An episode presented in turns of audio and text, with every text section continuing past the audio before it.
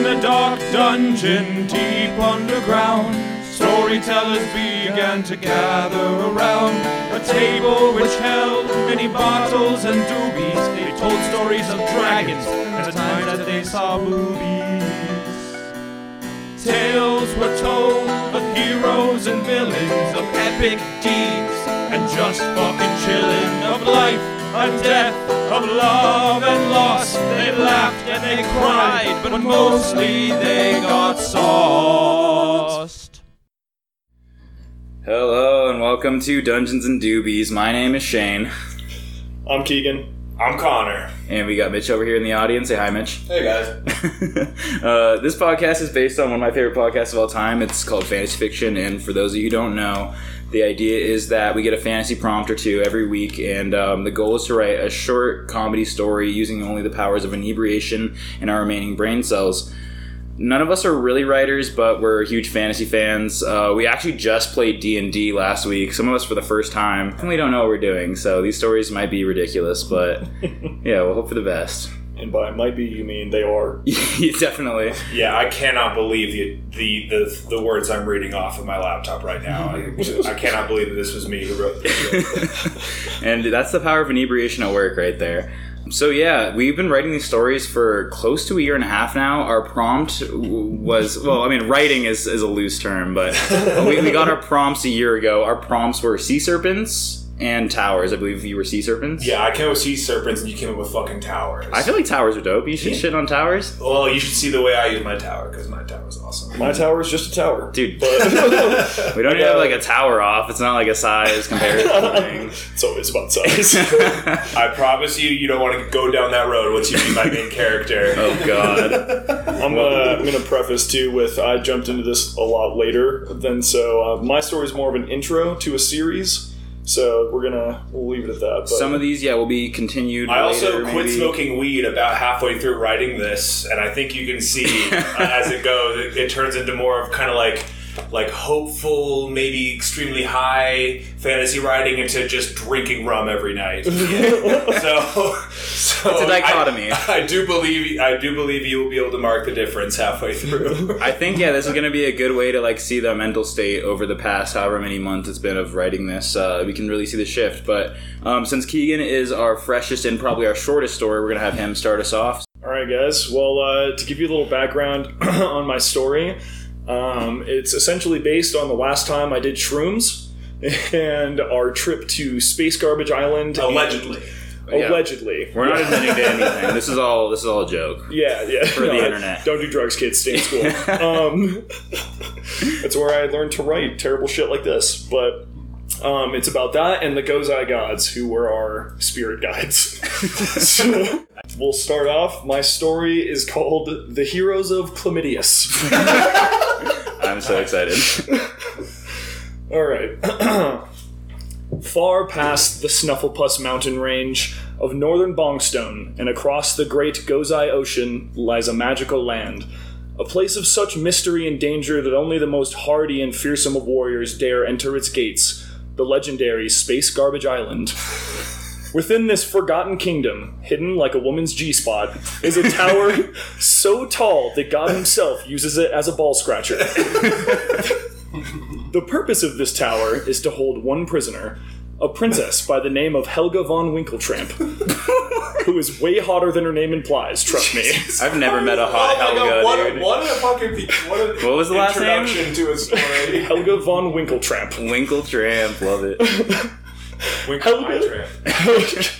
Helga was the daughter of the banished king, who had been exiled from Bongstone for his many atrocities committed against goats. You can find videos on BongTube, but I don't recommend it.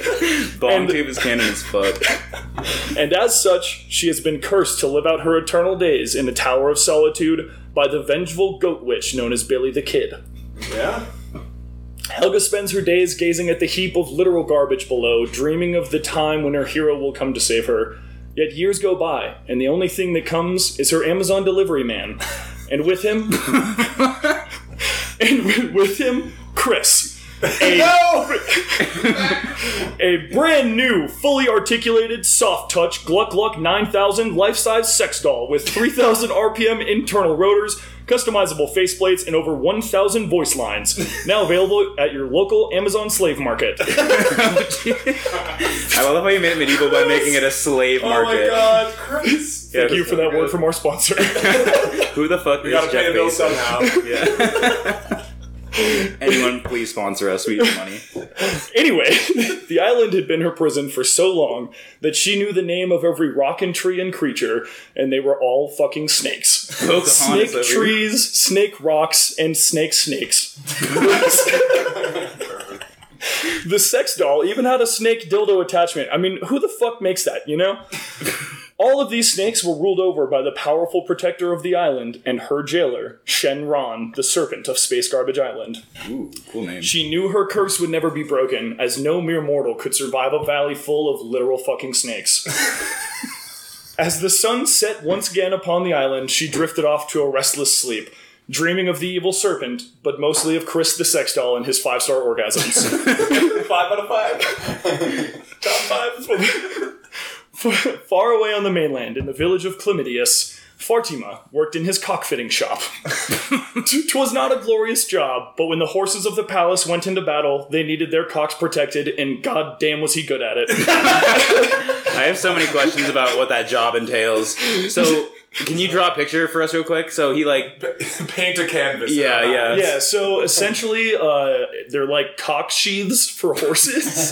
so you know, like you ever seen like horses in like medieval battle Oh, I've armor? seen I've, I've seen Jackass. Yeah. Wait, no, what are we talking about? Right, yeah, but like you know, like they always their dicks are always swinging everywhere and they're huge. So like instead of getting those chopped off, he makes cock armor. For Nice. horses. So, like, because if your horse's dick is chopped off, Yeah. it's probably not that useful. No, you need yeah, your horse exactly. to take a It's the easiest way to take down a horse knight. So wait, does like does the horse like have to be hard to like mold the armor? There's some questions I have, but you don't have to get into it now. um, you know, to be fair, I didn't go super into how the actual cocks are made. You probably shouldn't write too much about horse cocks. That's probably smart. Yeah. We Oh, there's on. there's more. Don't worry. Okay.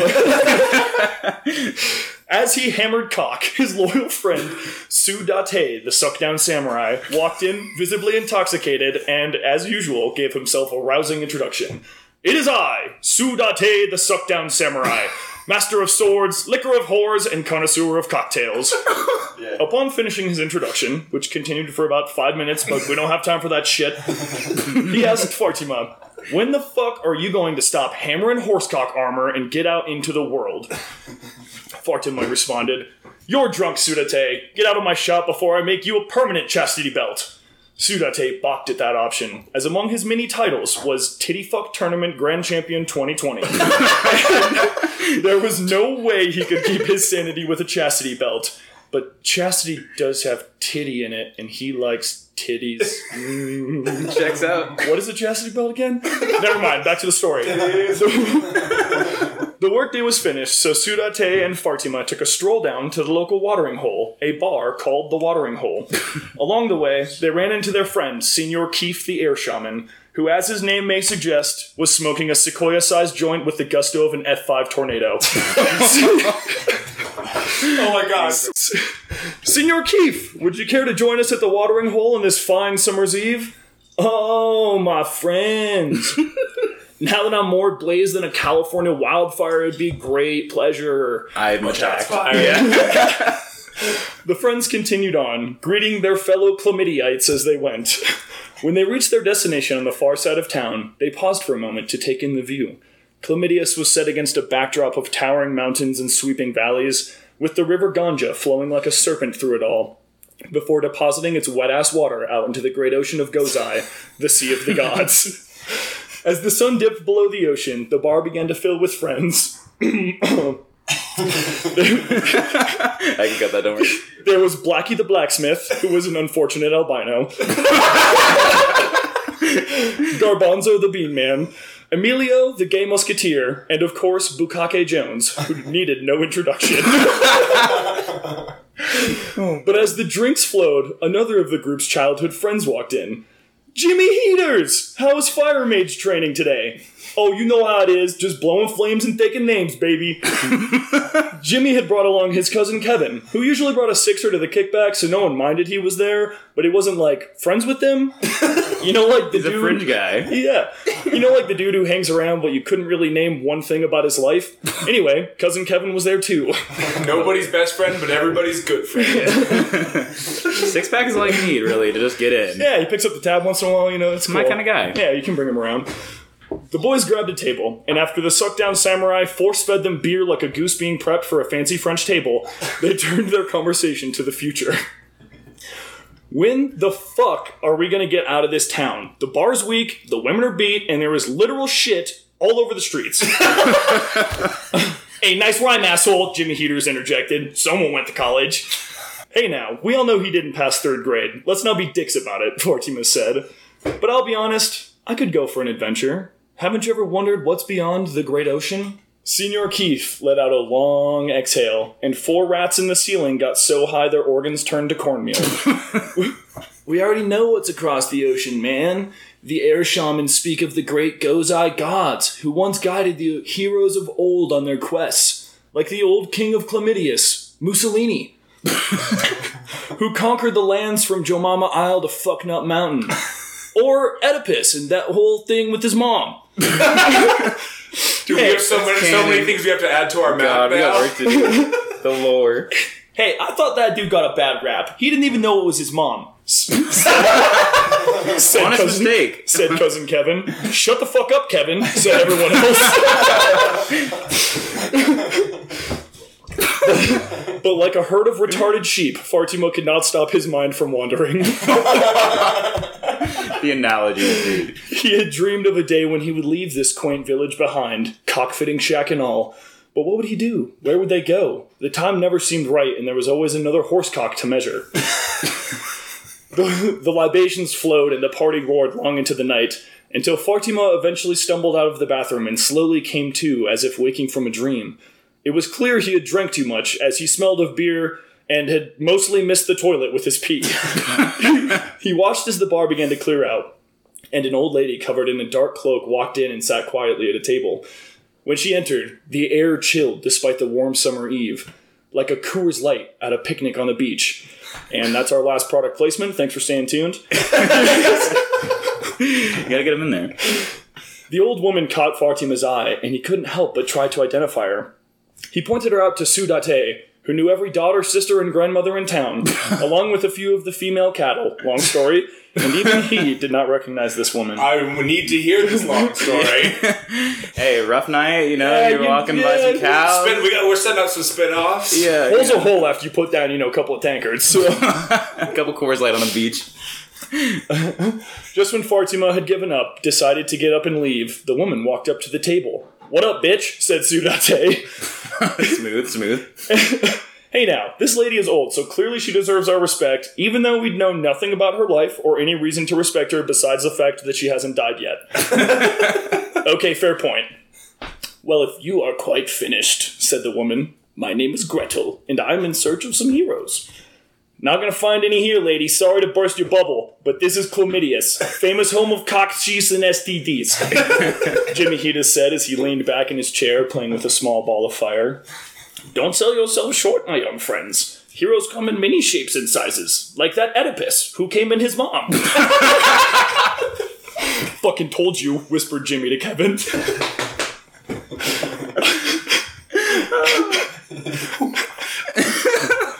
I have a task of great importance that must be completed by a fine group of men such as yourselves. It involves great danger and peril, and you may never return. Sudate looked at Fartima with mild enthusiasm and asked, Will there be chicks? Yes, there will be chicks, sighed the woman. Gretel knows. Word, I'm in. Let's ride, everyone. This town's fucking toasted, and I'm out of here. You can come with me or not. See you in the morning. He grabbed Senor Keefe, who had apparently fallen asleep in his own beer, by the puka shell necklace and dragged him out of the bar. Jimmy Heaters also stood up. I've been training all this time to blow some fucking balls at people, and it's about damn time I get out there and do it. Hell yeah, I'm in too, exclaimed Kevin. Jesus Christ, dude, get some friends, Jimmy muttered. At last, it was only the woman and Fartima, and she leaned in close. You are the key, O great Fartima. You must be the one to lead these men across the great ocean and return with your prize, or else they are all doomed to fail. If you accept this challenge, you must find the cursed princess and cure the realm of the magic that holds her. Well, I'll be honest, that sounds like a lot. so let me sleep on it. And with that, Fartima left the bar and returned to his cockshack for what he didn't know would be the last time, as the rest of his life began in the morning. Stay tuned for part two The Heroes of Chlamydius and the Ocean Voyage. Bravo. What a start. Jimmy Heaters? Jimmy Heatas, Oh my god. the fire mage. I've been training to blow some balls at people. I am so impressed. Dude, I want the next part right now. I know, I wish I, I had could- finished it. I, I have a really great Finish already! Dude, fucking for real, bro. I got the blue balls for a story I like literally only heard the first half of. so let's that- fucking yeah, get it, dude. That's probably maybe like the first third because they still have to cross the ocean and fight Hey, Shenron. hey, hey, Whoa, we'll, we'll, we'll get spoilers, Yeah, we'll get there eventually, but you know they they have a whole journey to go on, so there's plenty more where that came from. Dude, I can't wait. You should definitely re- finish that I shit. will, I It's will. incredible. You you're natural. Seriously, I'm impressed. Thanks. as fuck. Tune in next Friday. yeah, yeah, right. Tune in. It only took us a year and a half to write these. So. Turn it Tune in June six 6th, months, yeah. 2022 for part two, Excellent. Dude, you fucking nailed that shit. What a start. where Chris the sex doll fights the Great Serpent. Oh. Five out of five. Yeah, we, he's more than just a sex toy. He's a sex companion. Five star orgasms.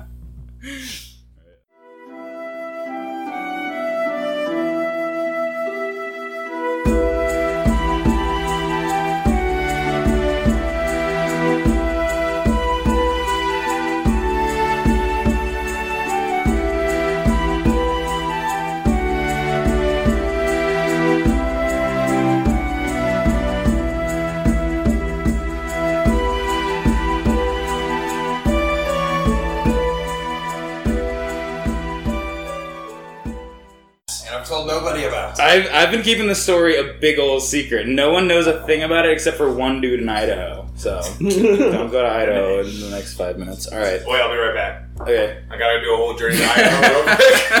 I thought you were gonna go like piss or something. All right, let me put down some of this fucking 40 first. Jesus Christ. Hmm. Guys, by the time it is, are we recording? By the time it gets to me, I'm gonna be sloshed, bro. Wait, also, are, how are we gonna? We're gonna probably record that separately. What? Our uh, theme Intro? song. Yeah. Oh, for sure. We'll But record later. mostly they got sauce. I'm so excited, dude. We literally like we wrote that, and I and was the times that they saw movies. literally. I'm so stoked. We need some guitar, a little mandolin. Don't just the maybe. doobies though. That's oh, a great dude, I name. could It's do a great little, name. Like, little like I- twangy old school. Oh, yeah, A like- little bit, yeah. I was I was fucking around the harpsichord. Nice. It sounds incredible. We'll definitely go record that later. I kind of wish we recorded like, it while we uh, were down in the springs if we knew then, but obviously it was like The Godfather with like that quick like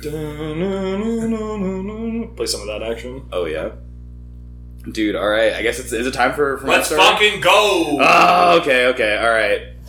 My story does not actually have a name. I should have named it, but I, it's just. Yo, what the fuck? Pause the podcast and name your fucking I'm not gonna pause it. We'll, we'll, name it, we'll name it for you at the end. yeah, that's perfect. All right, yeah, no, that, that's that's a good compromise. My story just goes zero to 100. By the way, we jump Oh, right, we jump right Just into it. read it. All right, I'm, we're at zero right now, and 100 is coming up right now. You ready? I, I'm definitely at All zero. right. I'm ready to be 100. 100 with like three Actually, I'm, underlines. I'm, I'm probly around 69 after Keegan's story. that's a good number too. Honestly, that's that's the only I was other going option. for. Yeah, So Oedipus mom. Dude, nailed it. Tough act to follow, but let's see what we can do. All right, this is my story of sea serpents and towers. After all these years, said a pirate captain standing at the helm of his ship as he opened up a map and laid it on the table before him. The captain had a salt-worn saber attached where his right forearm ended and his hand would have begun. On the left arm, a flintlock pistol was grafted onto the stump of his elbow. he This stuck. dude has no arms. This dude has no. Very perceptive of you. Look at I, legs. How did he open that? Oh, we're gonna- Oh no! okay, sorry, sorry. We jumped into her. No, no, it's literally on one sentence in, you're already, you already got it. I was worried that like it wouldn't be clear that my man didn't have arms, but you guys, I nat twenty perception. Unlike He stuck his sword arm into the corner of the map and held it open with a smile. Stripper Island. They said it didn't exist. They called me mad. They said I would sail to the end of the earth, cursed to chase a fable. Suddenly, a fat load of baby batter fell from the sky and landed on the map and the captain's trifold hat. Sorry, sorry, Captain, it was an accident, said a flustered and scared voice from above in the crow's nest. Without looking, Captain Morgan raised his flintlock augmented arm behind him and fired it into the air. A yell echoed as a lifeless body hit the poop deck with the force of a hundred bidets. Savage! He blew the smoke off the end of the barrel and set his eyes back on the cummy map. Told that scallywag not to blow any loads in the crow's nest, he thought, shaking his head. Men, he commanded. Feed this landlubber to the sharks. We'll find a replacement for him on the way. We're going to say yo to the hose. Fucking Oh my God. island, here we come! Yo ho ho pirate joke. I was wondering, you're like, I'm all into pirates recently, and I'm, I never put it together that you were just doing pirate stories. Dude, I literally have been so inspired on pirates lately. It's Captain uh, Morgan, the armless Look, pirate. the other night we watched, we watched the pilot to Black Sails, and he Loved like, it. I'm so into pirates right now. honestly, it was really funny because one of my jokes, I feel like they totally had to, but I wrote it before I watched it. Oh, so yeah, yeah, yeah. You'll see, you'll see. I didn't steal it, and no, never. no, yeah. No plagiarism. Copyright lawyers, just fuck, Yeah, fuck, fuck, off, So fine. HBO or Starz. What, what, what the fuck even is Starz? Starz don't have Hey, they're not paying us. They don't, they don't have lawyers, yeah. Coors Light, Coors Light. Coors Light. uh, the boat began to sail in the direction of a port town, where sea shanties were the national anthem and everyone had crabs, most of which were pets. Some of which wouldn't go away no matter how many doctors you saw, and some of which were used as nipple clamps. This town was nasty. Most people couldn't tell where the scurvy ended and the STDs began. The air smelled of salt and mermaid orgies, and everyone liked it that way. All right, son, said Jeremy's mother as she strapped him into his makeshift wheelchair, which was just a sideways grog barrel he sat upon. Have a good day loitering on the dock, sweetie. Remember not to get on a stranger's boat, especially if they offer you free salt taffy or if they say they lost their pet chocolate starfish. Best voice of mine. I can voice Ben. Chocolate starfish? Is that an anal joke? Yeah, oh, it's a no. butthole joke. Help me find my chocolate starfish. Someone's got to do it. This sounds like a pedophile place. Oh, for sure. I think it sounds delicious. Stay away from strangers' boats, Connor. Yeah, yeah, said Jeremy as he wheeled himself onto the docks. Jeremy's mom slammed the door and began to make scandalous and provocative drawings of herself for her OnlyFoes account, which was a subscription that only cost three shillings, a great bargain no matter who you asked. Jeremy sighed as he used his rather muscular arms to roll the barrel forward. He stopped and dangled his scrawny and atrophied legs over the edge of the pier. He sat and daydreamed about a life away from these docks. Maybe I should get kidnapped, said Jeremy, thinking about what the confidence boost could do for his low self esteem. After all, kidnapping someone is a lot of work, he thought to himself. Jeremy then realized that someone could easily take him hostage as he couldn't really walk, run, stand, throw sweet jump kicks, or bust a move on his enemies. Curse these legs of mine, he sighed under his breath as he returned the only thing that gave him solace. Jeremy had lived on the docks all his life. He knew every boat that passed by by its sails, and he usually watched the men unload their mysterious cargo all over that port. One of his favorite things to watch was the boat with green sails, captained by Scurvy D.O. Double G, the hmm. rapper swashbuckler extraordinaire. Scurvy D.O. Double G was the smuggler of the dankest wizard weed this side of the 69 seas and was known for his famous catchphrase, Yo Hizzle. Yo, Hizzle. Then there was Admiral Nelson and his fleet of hookers, an elite, an elite group of female pirates whose hands had all been replaced by sharp metal hooks, which made intimidating other crews very easy, but fingering themselves very difficult. Oh no! Jeremy then saw a boat he had never seen before. It bore a large skull with peg legs where crossbones would be. The pirate boat had etched into his bow the sculpture of the most beautiful and curvy carving of a woman that would make you sell your soul to Davy Jones just for feet pics. Feet pics? The ship was in rough shape, billowing smoke out of cannon holes. Jeremy saw the white flags of a paladin boat sailing closely behind on their trail. Tiny lighthouses mounted on the ship directed beams of red and blue light in all directions, the kind of light that would make your butthole shrink when you're behind the rudder. The paladin's stark white boat gained behind the tarnished pirate ship, firing cannonballs through the hull as the boat began to take on water. Jeremy would have stood to his feet had it not been for the whole paraplegic thing. Suddenly, suddenly, the pirate ship Tokyo drifted sideways to face the paladin boat. Sharp metal hooks tied to sturdy rope flew across the open water and found their mark against the paladin's ship. A band of men with no arms and legs Tarzaned across the grapples, holding the rope between their butt cheeks, leaving their arms leaving their arms free to swing upon the police boat. It was over in an instant. Jeremy could hardly make out the battle, but he heard the sound of peg legs and arms hitting the police's poop deck, creating the sound of a tiny tap dancer with epilepsy. Uh, can we get a demonstration? Incredible. Thank you. Everything I ever wanted. The crew, the crew grappled back to their ship as the paladin's boat caught flame and the gunpowder ignited.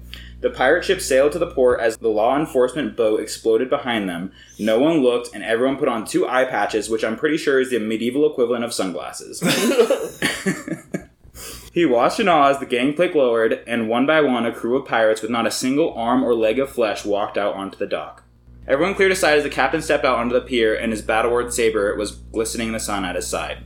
He wore a tricorn hat and a black coat with a gold trim. With haste, men, we have a new member to add to our crew, and he's somewhere in this town. Now that the map is in our possession, all we need is a man who can climb the crow's nest. I can climb, said Jeremy. The crew turned to see a young man boy sitting atop a barrel. The crew looked at his wilting legs and chuckled amongst themselves. So, you want to be a pirate? asked the captain. My crew is made up of the baddest sailors to ever sail, the meanest men to ever meander. There ain't a crew saltier. What is your name, and why do you think you can join my crew? Well, my name is Jeremy, sir, and I'll do whatever it takes. I'll even swab your poop deck, he said shamefully. Captain Morgan shook his head. My poop deck and the poop deck are two very different things. I'll do both, said Jeremy. Captain Morgan's seaman didn't even flinch. We're in a hurry, but I guess he'll do. Take care of those legs, boys. Jeremy felt wooden limbs grab him and haul him onto the ship, leaving his barrel behind. I have one question for you. Is it the pirate's life for you? asked Captain Morgan as he ready to saw. Jeremy tried to play it cool by saying, I'll give it a hard maybe. but all that came out was, I'll get hard maybe. Jeremy cringed internally, but most of the pirates kind of resonated with Jeremy's words. You're lucky to even have a dick, said one of the pirates, flashing Jeremy his peg leg stump dick behind his trousers. Normally, showing an underage child your genitals was enough to get you put on a list, but if it's a peg leg dick, it's kind of a gray area. Also, pirates give no fucks. we don't got the fucking rules pinned down. it's like not really a dick. I don't know, maybe. I mean, okay, okay. So, like modern in modern scenarios, if like a, a, a person were to like drop their pants and show you a, a fucking strap on, Go a mangina! I think that's still illegal. But I don't know. Yeah, you're probably I'm right. talking about uncle. He's a It's a, it's enough to scar you. That's that's all that matters. that dude just murdered a whole police boat. I don't think he's worried about Yeah, you're- that's pedophilia. exactly right. Fair point. Fair point. Pirates give no fucks, dude. Once we do this, there's no going back, said Captain Morgan solemnly. I know, said Jeremy. The saw hit his legs and he blacked out from the pain. He awoke to find his legs replaced with pegs. He screamed. Welcome aboard! shouted a pirate waiting for him to awake. What did you do to my legs? This is an upgrade, he swore. Now it's time for you to meet the crew. Can you stand? Jeremy pushed himself to his feet. I mean, pegs. He wobbled like a newborn foal who had just experienced anal for the first time. is that pedophilia? No, I know. I got a very clear picture. It's an mind. animal, yeah, you know, it's chill, right? All it is is just purple prose. Green That's- thank you, thank you. Two bestiality jokes back to back. this story is oh no. After falling over multiple times, he found his footing and climbed above deck. The sun violated his eyes as he found his footing underneath him for the first time in years. He stepped onto the deck and was greeted by his new crew. Let's go, Jeremy! Welcome aboard to our newest Crow's Nest scout. Everyone welcome the kid. A crew of limbless pirates clapped their arm and peg legs together. All right, kid, said Captain Morgan Seaman. You're here because you possess something none of us do. A youthful and optimistic demeanor? asked the kid. Arms, said Captain Morgan Seaman. Oh, yeah. he scanned the crew around him. There were ten or so men in the crew. They all had arms and legs made of wood, some carved with engravings of sea creatures giving the finger, and some side boob.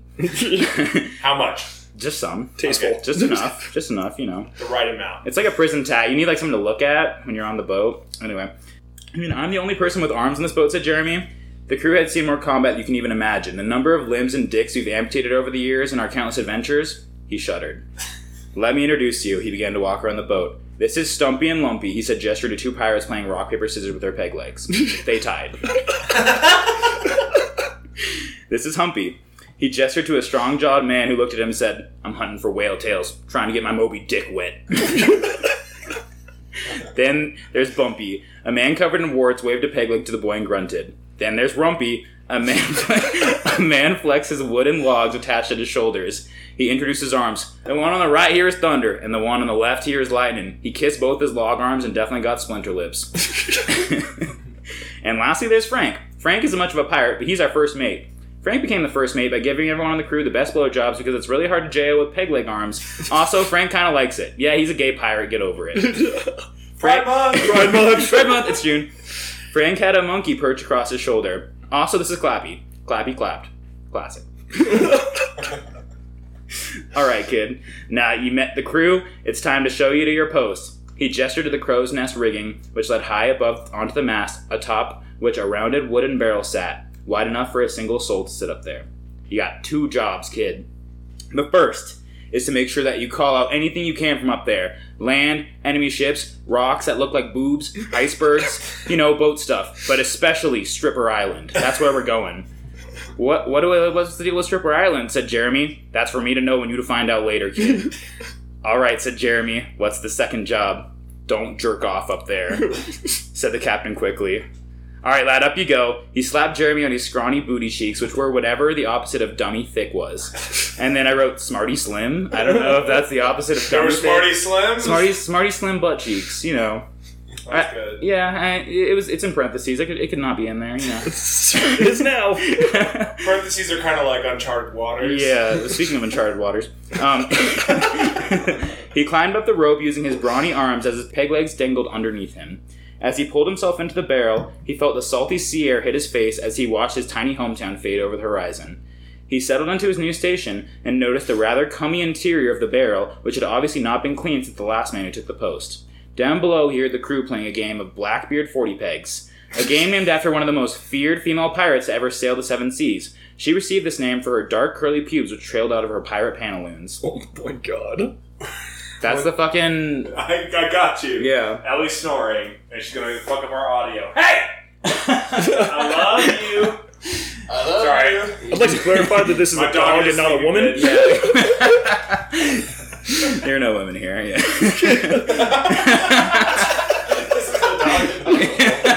Hey, shut up. You know, it's a doggy dog world. it's a out doggy there. dog world. God damn. You know, he told me once. Side note that he for like he used to think it wasn't dog eat dog. It was a doggy dog world. Doggy dog world out there. Could be both. It's doggy dogs. Lots of doggy. Dogs. Honestly, we should we should put it into motion to change that saying. Yeah, dude, that shit's whack and outdated.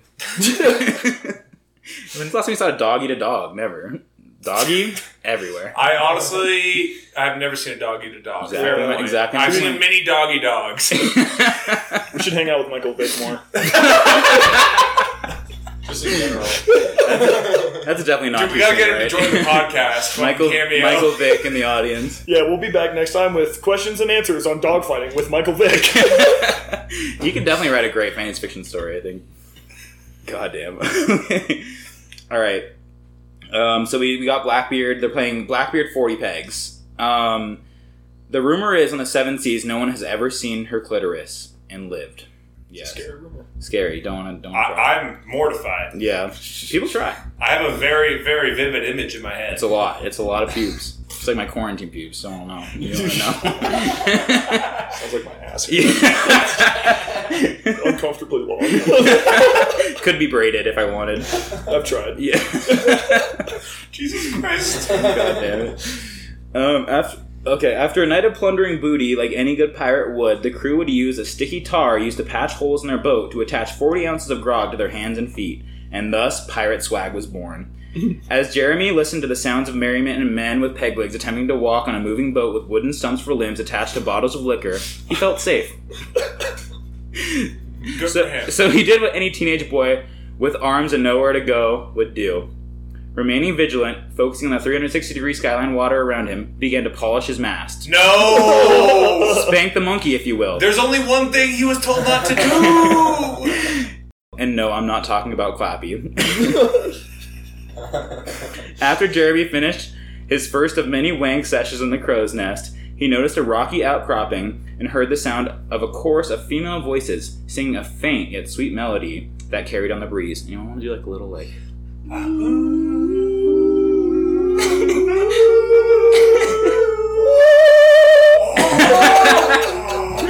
Oh, dude, they got a baritone in there. That's like a big lady. That's that's Stephanie. Fucking trans- transgender found their way in.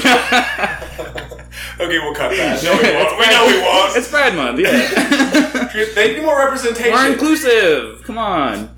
Tranny sirens. Captain, he shouted downwards. Rock straight ahead. He looked down to see almost all the crew lying on their backs or stomachs on the deck of the ship. Two Please tell me it's Stripper Island. Not yet, dude. We're getting there. Too sloshed to stand. Captain Morgan stabbed his sword arm into the wooden planks and tried to stand.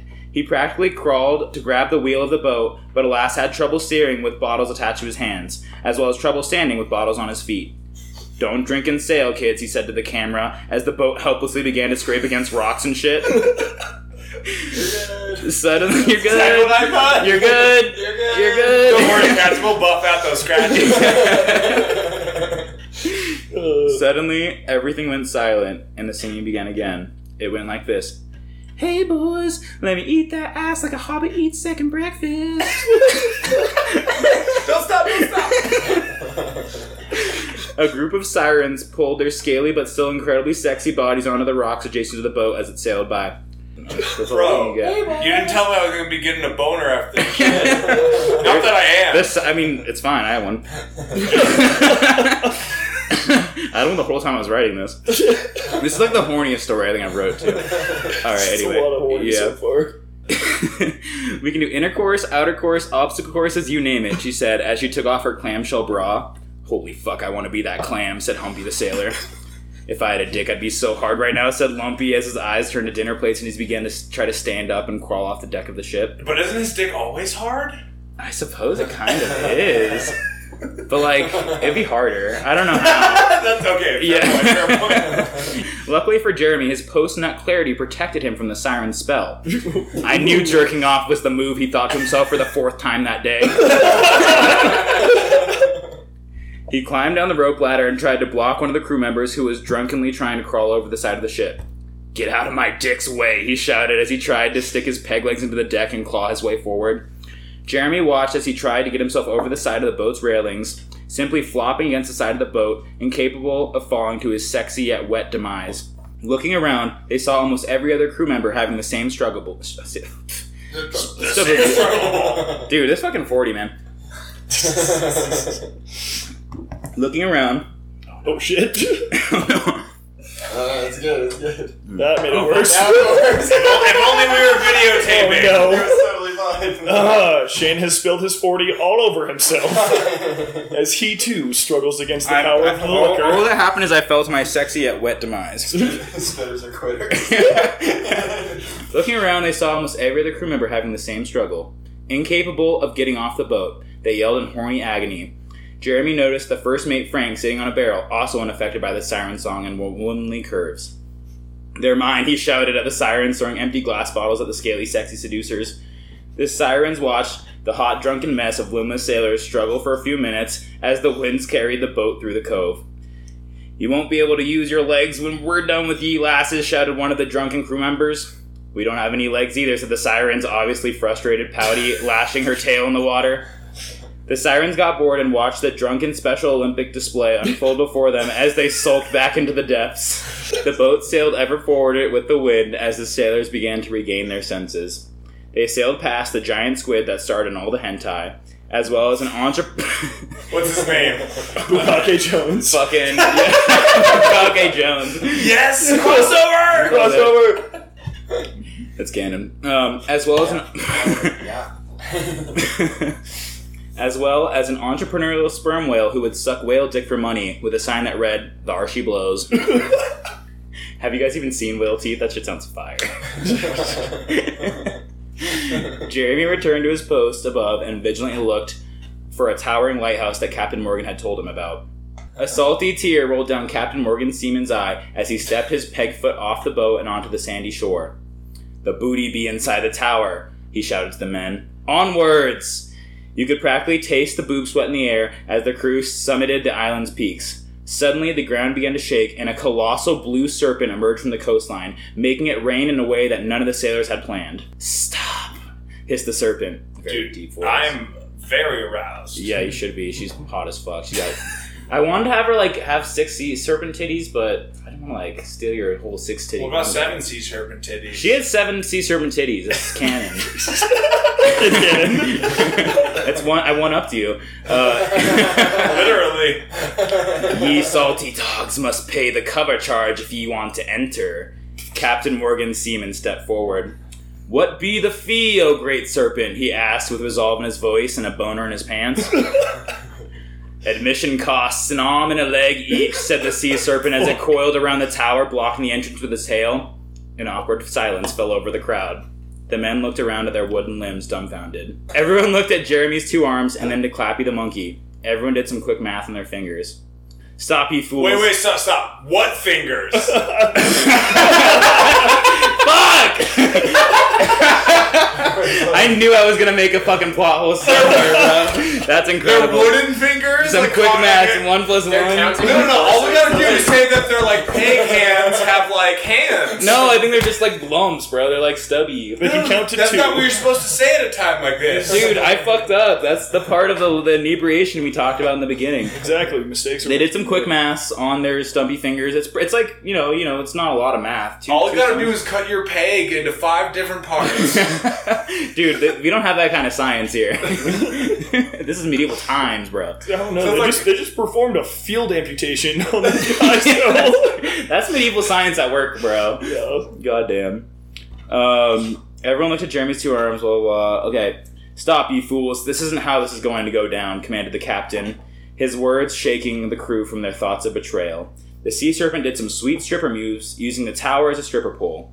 If snakes had butt cheeks, that shit would be jiggling. uh, oh, mighty serpent, there must be some other way, pleaded the captain. That is the cost to enter. Leave before I eat what's left of you sorry scalawags. Captain, it seems battle may be our only option, said Frank. Should I bring your red pants? Perhaps the brown. I know you're saving the white pants for later.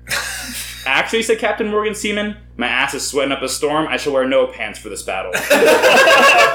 His pantaloons tore away like a tracksuit. The sea serpent saw this as a challenge and puffed its cobra like frills out and hissed. Jeremy was terrified, but he thought back to the boy he was only yesterday sitting on those docks, unable to throw any sweet jumping kicks or stand on his own. But now was not the time for fear. Jeremy moved quickly, ripping two of the 40 ounce bottles out of the hands of a nearby crewmate from the night before his debauchery.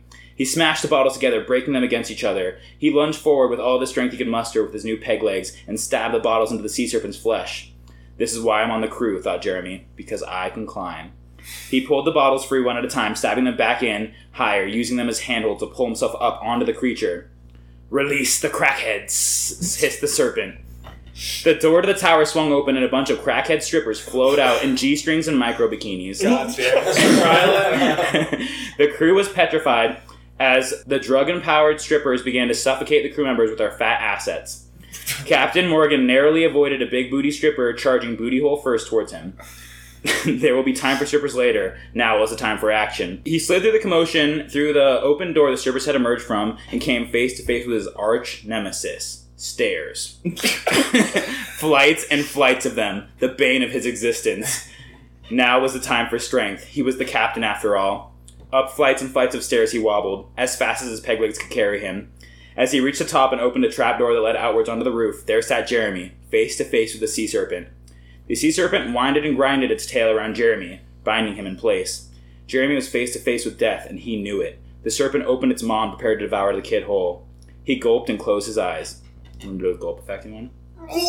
He's not deep throating the serpent, bro. Shit, bro. There's only one type of gulping I'm familiar with. Incredible. It's Pride Month after all. Yeah. As we said earlier, spitters are quitters. but death did not strike just yet. A saber, rusted by the salty air and years of battle, sliced through the air, cutting deep into the tail of the serpent and freeing Jeremy from its grasp. As the serpent lunged, Captain Morgan stood between the serpent and its prey.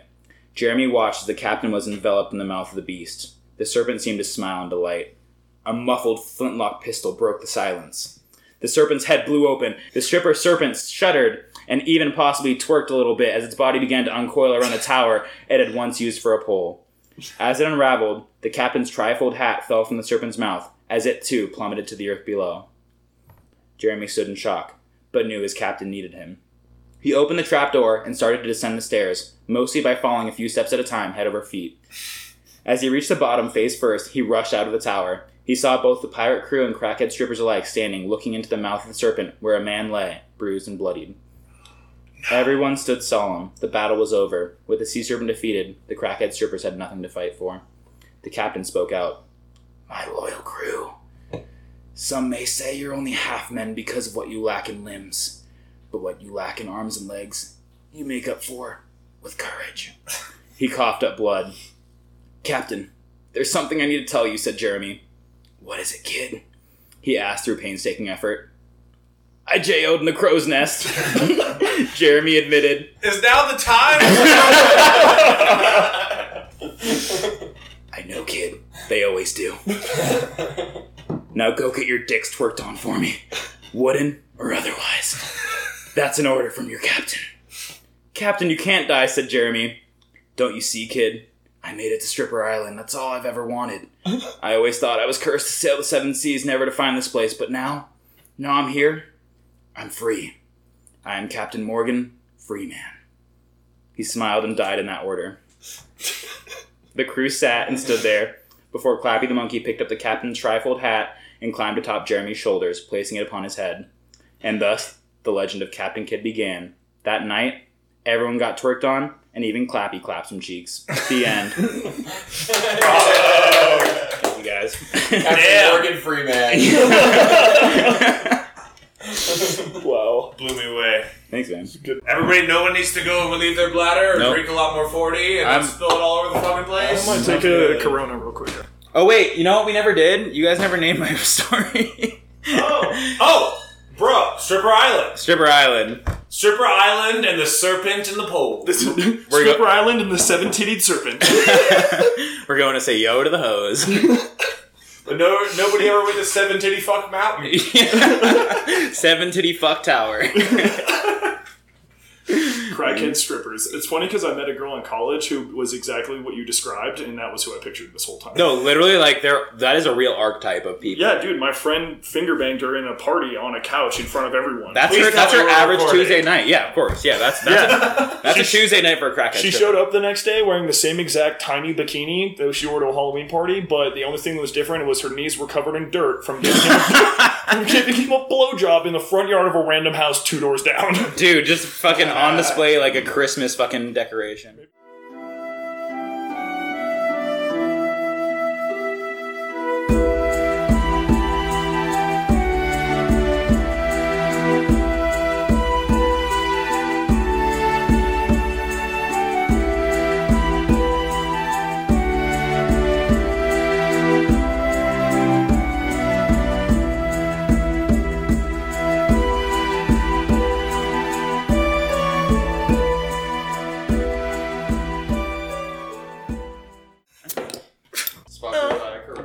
Corona. Okay. All right, Sponsored by Corona. All right.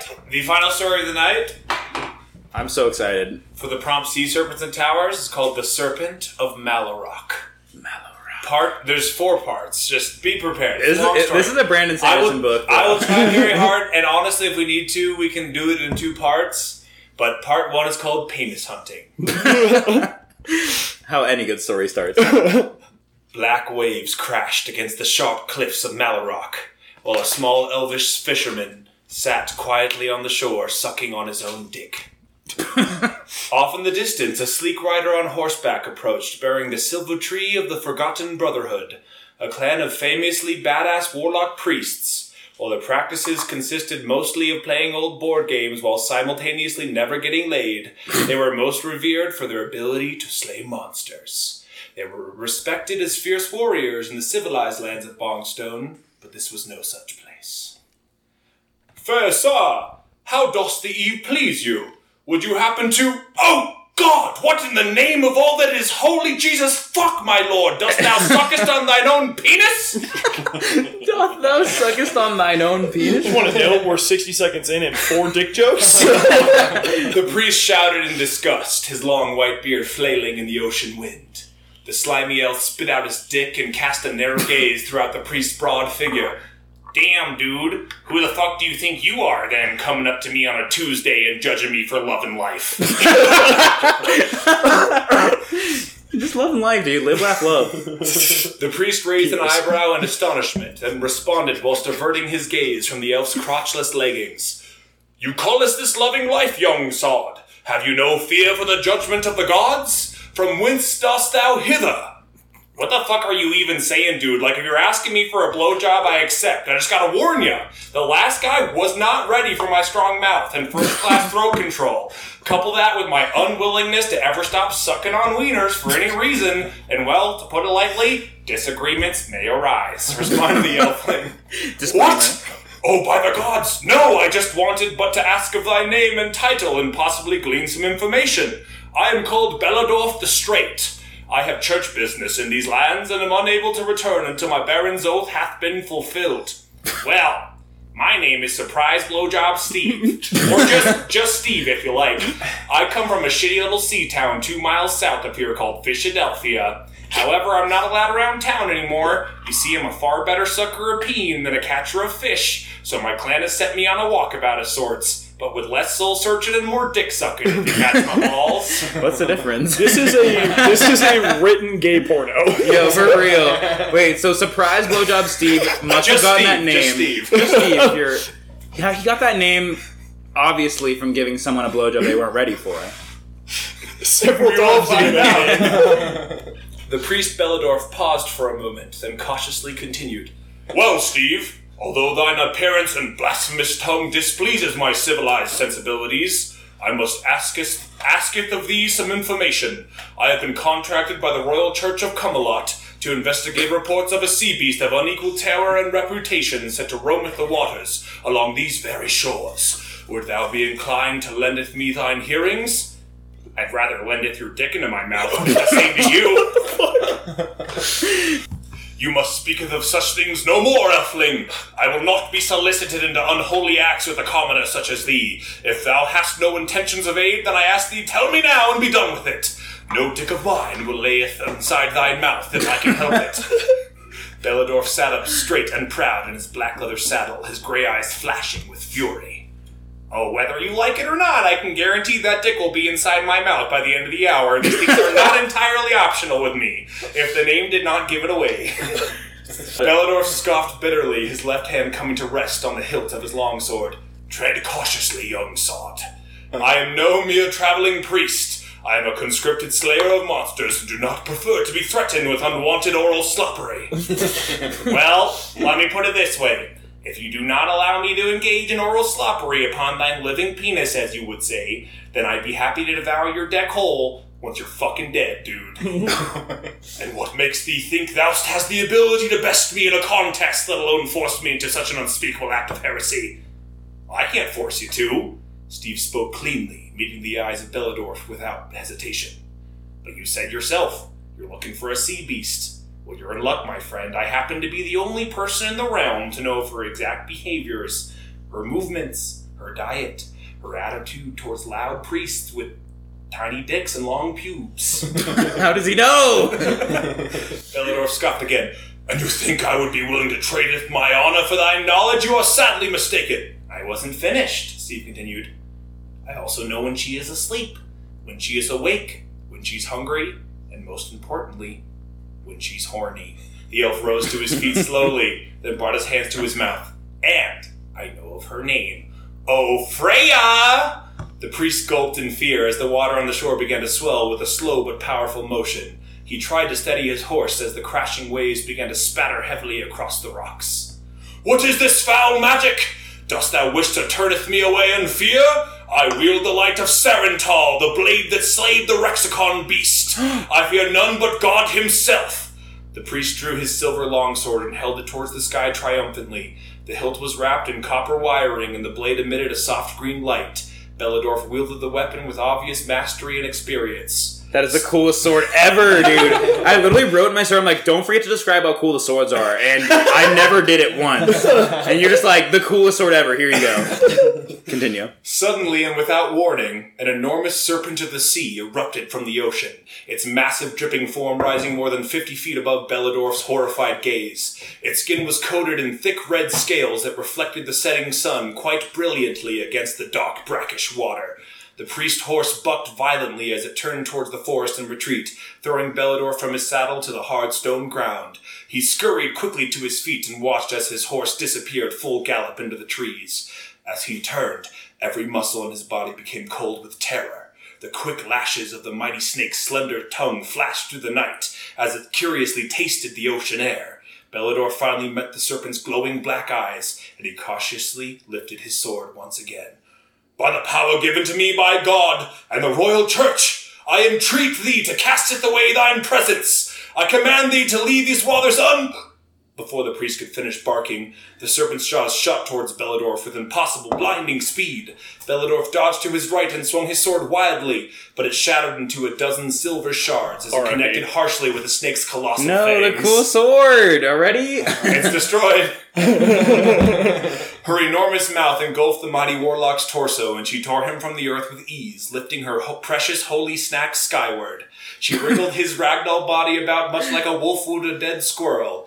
Eventually, the bottom half of Bellador's body separated gruesomely and fell next to Steve, whose eyes jumped with morbid delight. Holy fuck! You just killed him like that? one head for me and one head for you, Freya. Oh! Dude, they're working together! Steve giggled as he talked. Pleasure doing business as always. I told him his wiener would be mine. I just want to point out this is the second recording in a row that there's been some necro shit. Yo! Always necro shit. Yo, why do we always go there? What's wrong with us? The serpent cast.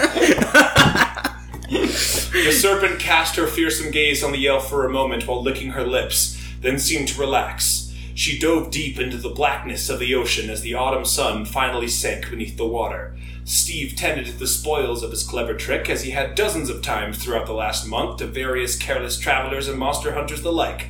Little did he know that far away in the city of Camelot, a pair of monster slaying badass motherfuckers named Hendrik Stormfeather and Magnus Hammercock were about to get gangbanged by a bunch of goblin hookers. Cool names, but holy fuck, they got a rough night ahead of them. End of part one. Part two. I, I need to talk about that. Wait, hold the fuck up. This man just sitting here sucking his own dick, waiting for it to come by so he can suck their necro half disembodied dicks. Remember his name? The surprise, Surprise blowjob. blowjob, Steve. Well, no, No, one's his name is not Surprise Blowjob. It's Surprise Blowjob Steve. Well, okay, well, no one's surprised they're dead. It's dead. It should be dead blowjob, Steve. if I was killed and then my dick was sucked, I'd be surprised. I'd be surprised for a lot of reasons. I'd be sitting up there in heaven and be like, yo, the fuck is dude sucking on my dick? Dude! It's like surprise necrophilia, Steve. Do you think you can feel your dick getting sucked in heaven? I bet it's Uh, even only better. one way to find out. Who's got a knife? no, no, no, no, no. All right, ready for part two? I think so. I hope Part so. two, a proper dick slapping. I'm not ready anymore. Okay, now that all that bullshit's out of the way, let me just tell you a thing or two about Magnus fucking Hammercock. I would be remiss if I didn't immediately mention how flexible and unspeakably massive Magnus's dick was, as it was by far his most infamous quality, although his prowess as a bounty hunter was all but unequaled. Let's just say, this dude's dick was so big, no man or woman had ever seen it in its entirety. you need multiple photos of that shit. Panorama. They'd only captured glimpses and angles that could merely suggest its true size. You may think I am exaggerating. He had once been ordered by the king's historians to have the dimensions of his erect member documented in the royal archives, but the transcriber's fingers stopped working before he could finish the painstaking dick tracing. Oh it was rumored they had used up tens of thousands of pages of royal parchment before the scribe's wrist gave out, though Magnus himself disputes this. His legendary cock was not something he was born with, but instead the result of an almost terribly unfortunate accident involving a shady mage from Schmexico and a black market penis potion that Magnus had been told would give him a third testicle, something he had dreamt of since he was a boy. we all have dreams. He got the Afro potion. What the mage had forgotten to mention was that you were supposed to take the potion in small doses over several months. Magnus had finished it in a few large gulps. Resulting in unquestionably the most massively happy accident to ever occur in the mountain town of Camelot, if not the entire realm of Bongstone. That potion should be marketed very differently. They- The specifics of the initial transformation are debated by the handful of witnesses who observed the incident, but they all agreed that it had looked excruciatingly painful. After a few weeks of extreme discomfort, in which merely the act of sitting down on a toilet to poop seemed to Magnus an impossible challenge, Magnus began to train his dick for long hours each night to become more maneuverable, accurate, and less cumbersome. Oh Most, most importantly, he eventually learned how to retract his member into a more manageable size. Over the years, Magnus had accumulated a copious amount of experience in the skill sleight of dick, which I'm sure most of you can picture but will never truly understand. his penis could bend, lift, throw, retract, and whip forth with the speed of a hummingbird's wings. On his best days, a perfectly executed dick slap was enough to crush an orc's skull. On his worst, he could still easily deflect a crossbow bolt. Along with being the most dangerous weapon Magnus wielded, it was also his greatest tool. he wasn't called Hammercock for nothing. He was known to frequently assemble masterworks of carpentry solely with the power of his rock hard shaft. when he wasn't out begging every thirsty maiden in a two mile radius simultaneously. Just like Jesus. simultaneously like comes out of one goes into another incredible Uh, other than that, he was a pretty reasonable dude with a bit of a temper and a badass mohawk. Nice little little uh flavor. Magnus's sidekick, Hendrik Stormfeather, on the other hand, was a quirky, intelligent bard from across the sea. He had shoulder-length gold and white hair and a pleasingly sharp, symmetrical face. Easy to look at, even harder to fuck, his stepsister had once said. sweet home alabama Since nobody had yet to see Hendrik's dick except for himself and, of course, his bird priest, I will refrain from attempting to describe it here, but let's be real, it was probably tiny. no comparatively yeah His true name wasn't really Stormfeather, but his birth name Hendrickson Featherbutt just didn't have quite the same ring to it. his island home of Gobblespire was a small, peaceful nation, populated exclusively by fuckboys and thirsty whores alike. Their religion was based on the teachings of ancient bird law, focusing on the glories of musical sex and magical turkeys. He had left eight months prior to travel the world and find inspiration for his musical masterpiece so that he could finally come home, fuck some bitches, and be accepted as a man. In his native Goblish culture, a man was not allowed to own property until he successfully seduced at least 15 thirsty hoes. you look like you don't remember writing that This was surely not going- 13 that's a lot 15. Fif- dude what the fuck This was surely not going to happen to Hendrik unless his musical notoriety increased substantially, as his chest was tiny and his game was weak. Oh, so far, chicks had not been vibing with his fluffy island melodies, nor were they forgiving of his lack of swagger. Therefore, his dick remained forever dry until the day his tracks slapped hard enough to make the shorties get low or something that. That was incredible knows. that was so good Everyone knows if you want to get laid, get rich and famous. Yeah. The only one so far to appreciate his music was Magnus's own Hammercock. They had found out quite accidentally one night at a local festival that the soothing sounds of Hendrix's harp, while unable to horrify the ladies, were astonishingly effective at calming Magnus's infrequent yet devastating unintentional boners, he can whisper to the fucking dick dude which for him were impossible to conceal and often lethal to the innocent. casualties bro Oh no. oh my god To Hendrik's surprise, Magnus had invited him to join the party as a clear and obvious sidekick the next morning, offering 25% of the profit from his various bounties. Hendrik accepted the offer immediately, hoping to emulate Magnus's legendary game while making a little coin on the side. Other than his dark silver harp, Hendrik brought with him a sidekick of his own, an emotional support antelope he had named. where the fuck this is the big secret, by the way. this is the shit you weren't gonna tell me An emotional support antelope he had named Little Peep. Hendrik was pretty sure Little Peep was actually literally retarded, but he honestly didn't know enough about antelopes to be sure. actually literally retarded not Retarded figuratively no no He had won him in a suspiciously easy musical duel back in Gobblespire that he had suspected was lost on purpose just to get rid of the poor thoughtless fuzzball. He had fallen deeply attached to the little guy, and now was never seen without his trusty miniature antelope at his side. He and Magnus have been traveling together for two span now and had only recently begun to really enjoy each other's company before they had been ambushed by the horde of goblin wenches I mentioned earlier. This is where we find them now, trapped in the highest room of the shittiest tower in all of Camelot. And be prepared, lots of dick jokes ahead. Was that the a whole Shrek thing is just dick jokes. Dude, that was a Shrek reference, dude. I love it. Here's why I have my parentheses that says Control F for dicks, cocks, penis, and shaft. All right, so little context. We were writing our stories the other night, and we control F'd how many the times the word "dick" came up in our story, and I think I had around sixteen. And Connor I have 61. so he's added around ten since last night, which Next is is cock, 38. Oh well, God. y- you know, there's different forms and sizes and shapes. Penis? yeah, I think I used cock the most. Only 10 Yeah. penises. Dicks come in different sizes, much like Oedipus's mom, I right? have six, 16 shafts. They come in many shapes and sizes, just like Oedipus came in his mom. Alright. Get the shit off my balls, you envious stanky whores!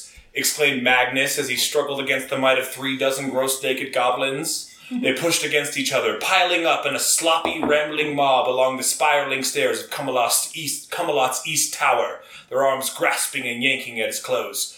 Dick! Dick! the goblins chanted as they continued to push against one another, stumbling towards Magnus's legendary hammercock. Oh, oh fuck, dude! They're going for my belt! God damn it, Hendrik, do something! I will not die in this tower, not like this! What the fuck do you want me to do? Sing to them? Where is the city guard? Hendrik squealed as he nimbly avoided several tiny hands desperately grasping towards his trousers. You're the one with the legendary hammercock! You do something about these coin fuckers! I fucking can't! They've got some sort of ancient cock blocking spell going on. I'm paralyzed! Dick! Dick! The magic chanting grew louder. Hendrik dodged past a pair of skakes and frantically looked around the upper room of the tower for anything that could break the goblin's focus. Goblin whores work differently than most working women in Bongstone, as they were unspeakably disgusting to look at and actually had to pay others to fuck them. All the goblin males had been sent off to fight in the Battle of Darkstone Keep a few years back, and very few returned, leaving the many widowed goblin females to roam the realm without purpose. Their cock-thirsty ways, combined with their unfuckable nature, caused them to sometimes form mobs such as this one, wandering across the mountains like a horde of mindless, thirsty zombies until they caught the scent of balls in the air. it is a easy to smell the cash. If Magnus had not been so well endowed, then they never would have been ambushed in the first place. Certainly not by such a large number of stank wenches as this in the middle of the second largest city in all of Bongstone. Suddenly, Little Peep popped into view, and without thinking, Hendrik scooped up his little pal and hurled him antlers first into a stank wench chopping closest to Magnus's groin. we just threw little peep like that, bro. What's our buddy? Little Peep squealed in thoughtless delight as his twisty antlers skewered the disgusting hooker bitch through the eye hole. Oh, bro, he likes it. Of course. Fuck. The other wenches hesitated for a moment and turned a glance toward the direction of the antelope thrower, giving Magnus a brief but important opportunity. It was only a slight moment, but just enough time for Magnus to plan out a carefully choreographed 31 dick wench, dick wench spiraling downward takedown move. 31. Magnus closed his eye. Had been speared by the Magnus closed his eyes and focused his strength towards his groin. Sometimes all you can do is dick slap your way out.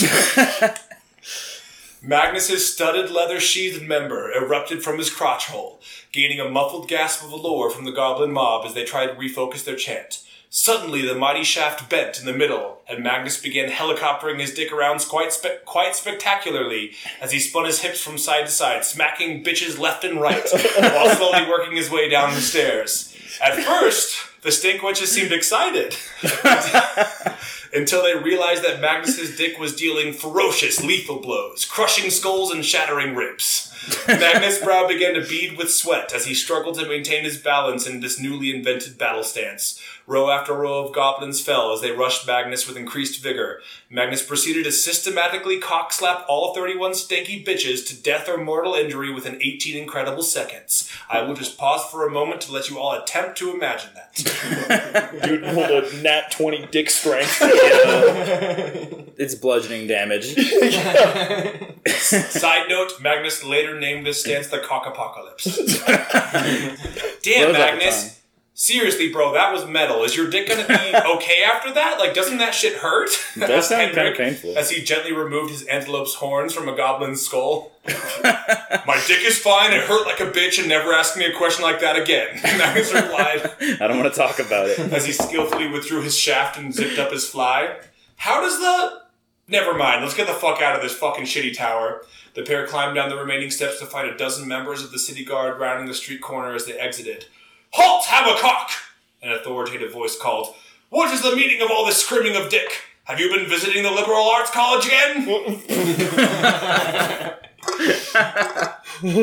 no, Captain Maximus. I learned my lesson there last time, I assure you. However, I might ask what you were doing while me and Hendrik were getting lowkey sexual assaulted up here. We just got jumped by a few dozen of the most cock-thirsty dick wenches I've ever seen. Would you mind explaining how a horde so large managed to get past the gates and ambush me and Hendrik? Easy now, boy. I've just come from the east gates in haste. We discovered two of our posted guardsmen dead not ten minutes ago, apparently suffocated to death by teeny titty smothering. We came right away, but hey, you seem to have managed just fine here on your own, replied Pussimus Maximus, the High Watchman of East Camelot. Getting smothered by tiny titties sounds awful and difficult. Scared and horny. Yeah, I'm scared and We horny. almost fucking died, and poor little Peep here was forced to kill for the first time. his first blood. He was excited about it. he seemed like he enjoyed himself. Do you know the emotional toll that can have on an antelope? Hendrik trumpeted back. He glanced at little Peep, who was busy humping a small boulder. I do apologize for any and all emotional trauma rendered upon thine furry little friend. I would be happy to discuss a potential reward in light of thine efforts. Better be fucking generous, Pussimus. I'm bloody tired now, after all that dick slapping, and I'll be out of commission for the next few days at least. I wouldn't expect you to understand, Pussimus. Your dick couldn't lift a handkerchief. Shots fired. Careful now, young bounty hunter. Hendrik, let's go get a fucking drink, Magnus snorted. Finally, replied Hendrik as they turned southwards. They saw a riderless black horse trotting wearily into the city. It bore the signs of many days without food or rest, along with the sigil of the silver tree of the Forgotten Brotherhood. Magnus recognized it immediately as the steed of the esteemed monster hunter Belladorf the Straight. He had been dispatched by the Royal Church, Church a week prior for a secret mission. So, Magnus whispered to Hendrik, old Belladorf the Lame finally got his ass handed to him. About time. Looks like an opportunity might have just fallen onto our dicks. you mean you mean into our laps? asked Hendrik. How is that not the same thing? I see no difference. Bring that horse to me immediately, barked High Watchman Pussimus Maximus as he made his way hastily through the growing crowd. Pussimus calmed down the obviously malnourished black stallion and retrieved a piece of white parchment from the rear saddlebags. I'll be fucked in the mouth. It's a regal contract of the first degree. A common saying in the land. I agree to your reward, Pussimus. I'll take the horse contract off your hands and we can call this whole dick wench debacle behind us. Either that or I could take my cockslaying ways elsewhere, Magnus snorted with an eerie grin. Out of the question, my dear boy. This is church business. I am bound by honor to report this to the Forgotten Brotherhood immediately. By elsewhere, to clarify, I mean the Liberal Arts College. I hear your niece stays in the West Hall. By the gods, no! he knows where his niece is. Leave my niece's ass alone! that poor lass will grow to forever overestimate the prowess of man if you are to reveal yourself to her. Fuck it! I pretend I never saw poor De- Belladorf's abandoned steed this evening, giving you a head start on an enormous contract. And you pretend not to mention the whole goblin slippery skank seas and passing through my defenses. What do you say, old cockhammer? I say if it weren't considered gay, I'd rip your ass apart with my dick just to humiliate you.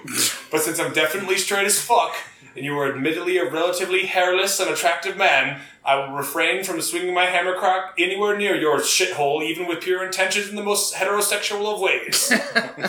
I don't even know what to say to that, but it sounds like we are in agreement. Dude, wait, wasn't that last guy's name straight earlier and he still got his dick sucked? Belladorf is straight. Yeah, nothing goes here, bro. If you're straight as fuck, you'll still get your dick sucked. I mean, if sucked. you meet surprise blowjob Steve.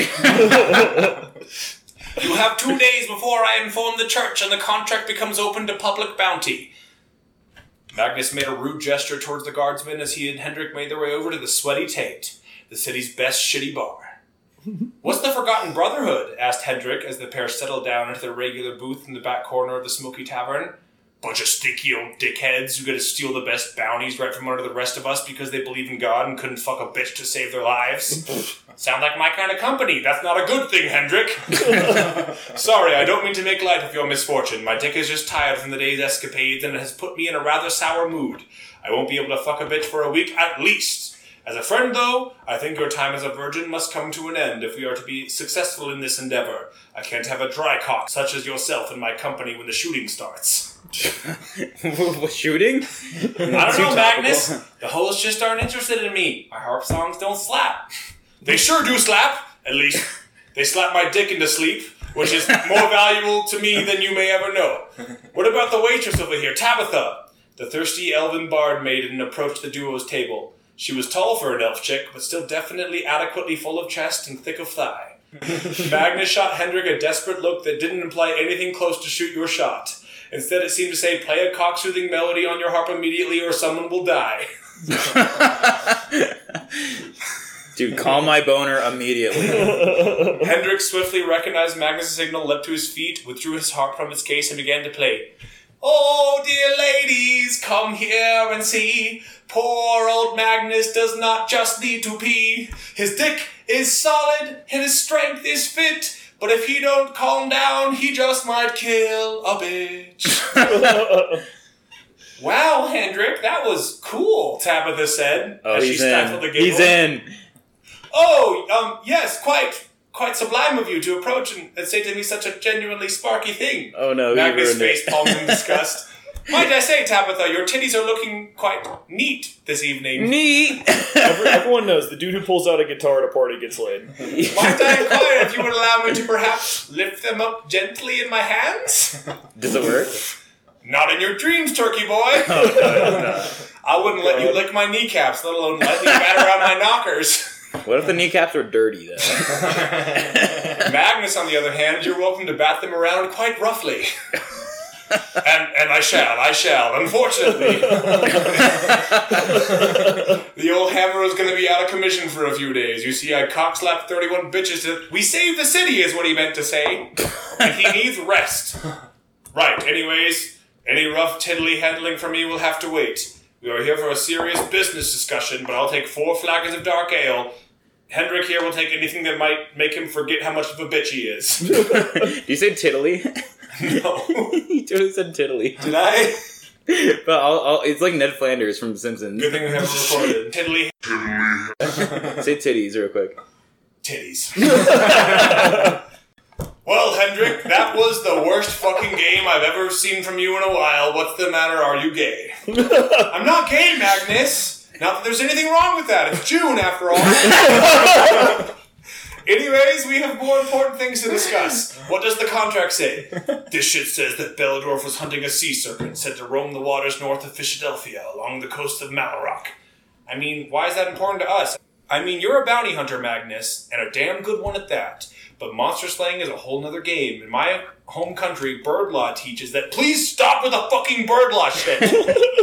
you sound like a retard, and the ladies think you're a nerd.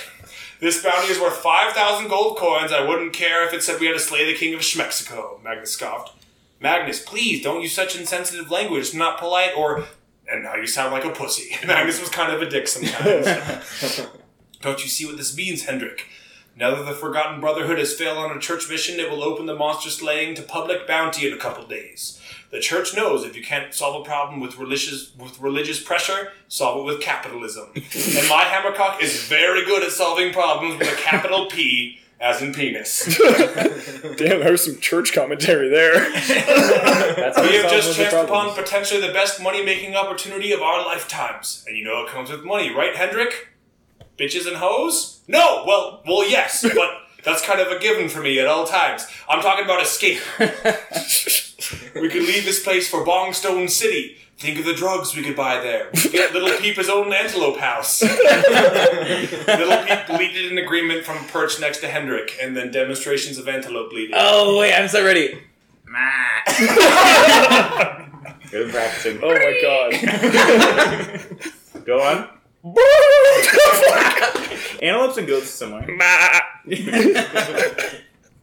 My favorite part of our whole stories is when we try to make noises and it never really works out. I don't know, Magnus. Isn't the Forgotten Brotherhood reserved for the most extreme of monster problems? What if it's dangerous? replied Hendrik. Then I'll carry your purse for you the whole way, you bitch. Again, Magnus was kind of a dick sometimes. I thought it was Tough justified. love, That tough one love. was justified though. Pussimus said he would give us a two day head start, so let's relax tonight, drink an epic amount of whiskey and whatever, whatever the fuck Tabitha gave you there, and then tomorrow morning we'll set off. Cheers, my young dry cocked sidekick. Magnus raised three flagons towards Hendrik's single vial of apple juice liquor, and the pair cheers to fortune and thirsty bitches.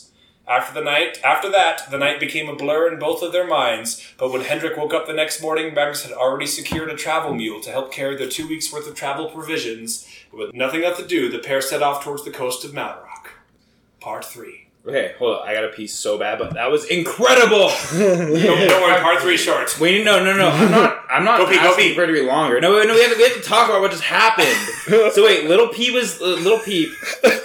Little Yeah, so Peep. first of all, fuck all your characters except Little Peep. little, little Peep is, is the only thing keeping me sane right now. I'm glad you're saying that. Little Peep, little Peep is I spent, pure and I spent the most time on Little Peep. So. So he's an antelope, Emotional support antelope. yeah, I want to be friends with him. and someone threw him into someone else's chest with his horn. Into Well, there was eyes. like a bunch of cock wenches going towards Magnus, Of and he course. hurled him to break their The dick nearest- wench chant. The nearest object is thrown, obviously, Mm-hmm. and he kind of liked it though. And then now he's humping a rock, and he's gonna get a little antelope. I antelope. mean, house. he's he's almost always humping a rock. Let's be honest. All right, I'm gonna go pee real quick. That was, dude. I'm so excited. Here's the next time.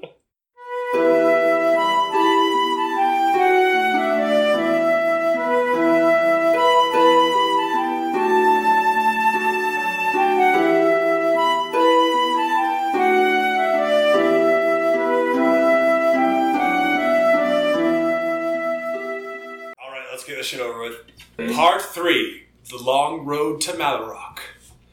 They traveled all the way down the long road to Malarock. It took them eight days and was boring as shit. Part four. that was part three. Are you fucking kidding me? I, I took a pee it. break for that. Uh. what the fuck? Part four: Serpent and the Steve. and the Steve. Love it. All right, let's go. Surprise.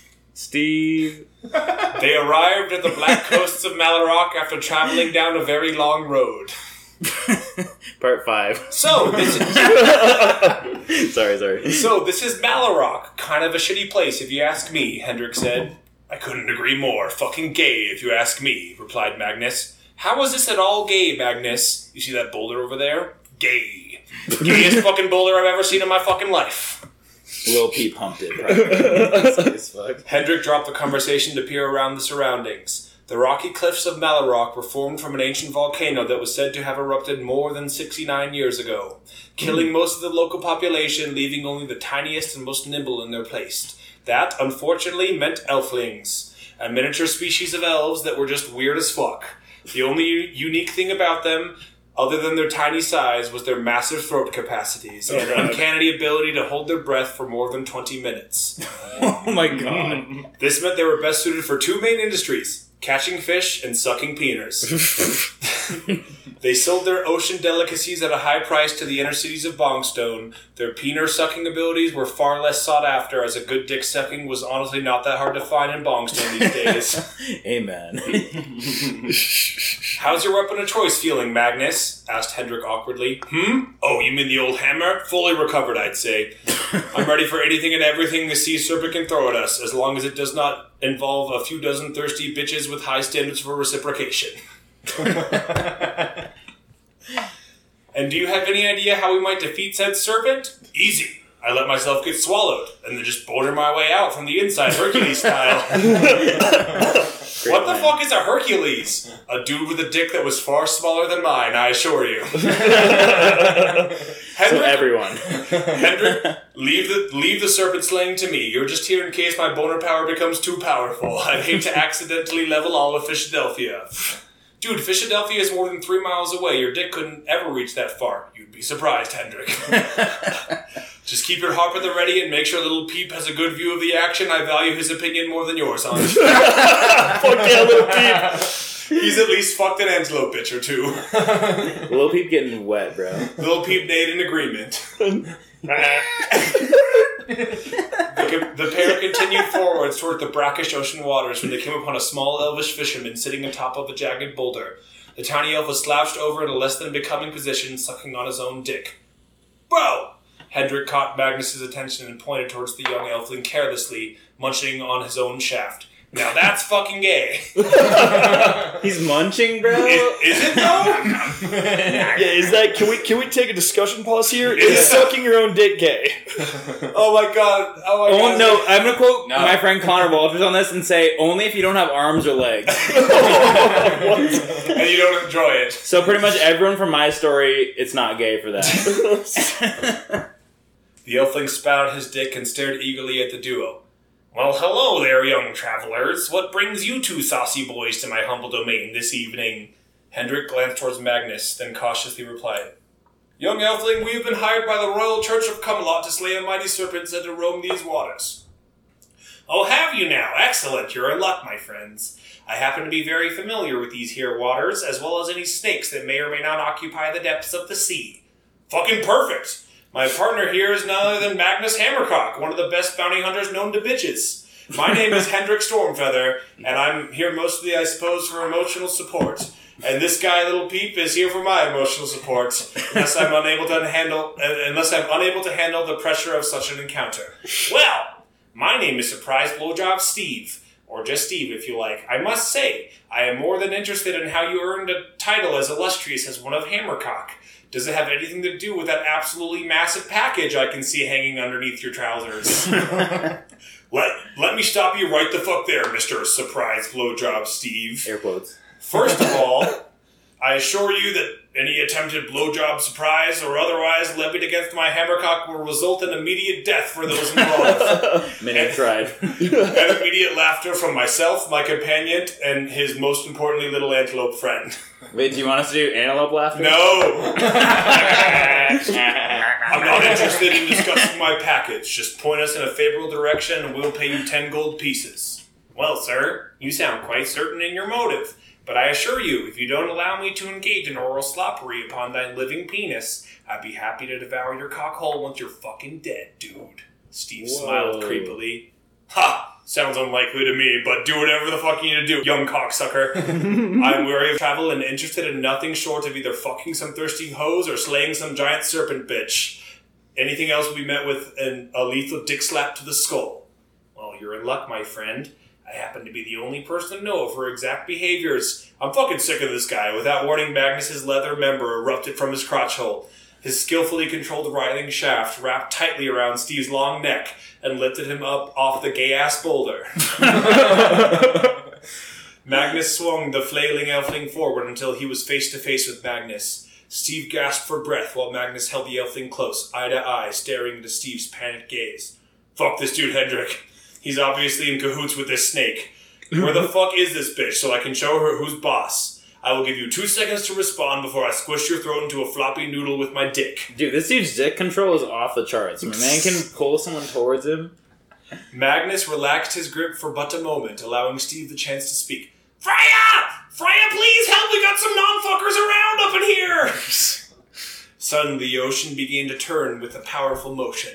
Magnus stared steadily at the waters when, without warning, the enormous form of a monstrous scarlet serpent erupted from the seawater. Her blood-red scales cast an ominous glow across the black waters. Magnus gave Hendrik a look that seemed to imply, Don't you dare try to soothe my cock, I'm about to kill a giant snake, bitch, with style. Magnus ca- casually tossed surprise blowjob Steve behind him and readied himself for an epic battle. The serpent's massive dripping form towered over him, dwarfing Magnus's muscular body in front of the ocean view. She hung in the air, peering down with ferocious animal power above Hendrik and Magnus, her devious glare alight with fury. Holy shit, Magnus, that is one big fucking snake! Second biggest snake you've ever seen, eh? I, I was just thinking, like, this is snake off, bro. Magnus, dick jokes at a time like this? Hendrik, my boy, it's always time for dick jokes. And believe you me, my dick is about to make a hilarious joke out of this slithery bitch. Hen- Hendrik sighed, then quickly grabbed Little Peep and rolled behind a large, potentially gay boulder behind the shore. Freya the serpent violently lashed her jaws towards Magnus in a blur of teeth and scales, unequaled by any adversary Magnus had yet to face. Her gaping jaws chomped downward toward the bounty hunter's body, but just before her jaws could engage Magnus's torso, his rock hard shaft shot beneath him like a springboard, launching him swiftly to the left flank of the serpent. The mighty sea snake Freya hissed in surprise and seemed confused for a moment while her black eyes scanned the shoreline attempting to locate her prey. Her devilish gaze landed on Magnus' position, right as his shaft whipped forth with the speed of a thousand cheetahs, and cockslapped Freya violently on the left temple, dealing a massive bludgeoning damage. I called it. It was bludgeoning. Freya roared in agony as her head was knocked backwards with a concussive blast of turbulent cock power. she shook her head wildly, then again shot her jowls down at the barbarian. Magnus easily dodged sideways, then shot a shaft straight upwards about 20 feet vertically.